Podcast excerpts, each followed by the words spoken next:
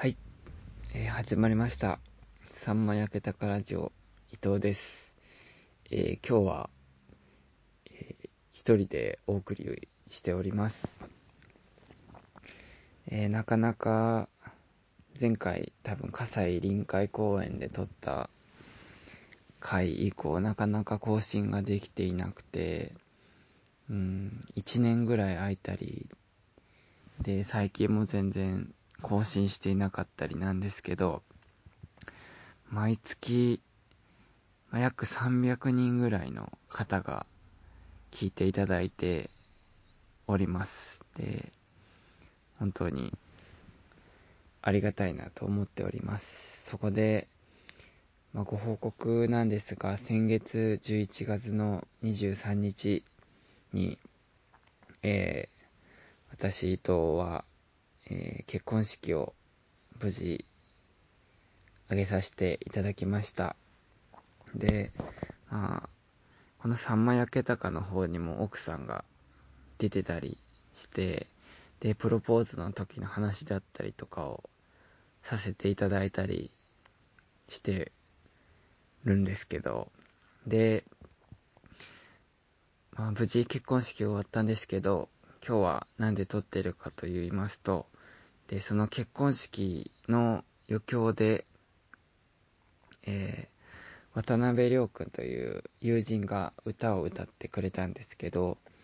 で、その渡辺君は、このさんま焼けたかラジオのテーマソング、あの、いつも最後に流れる、あの歌を歌ってくれた、まあ、友達で、で、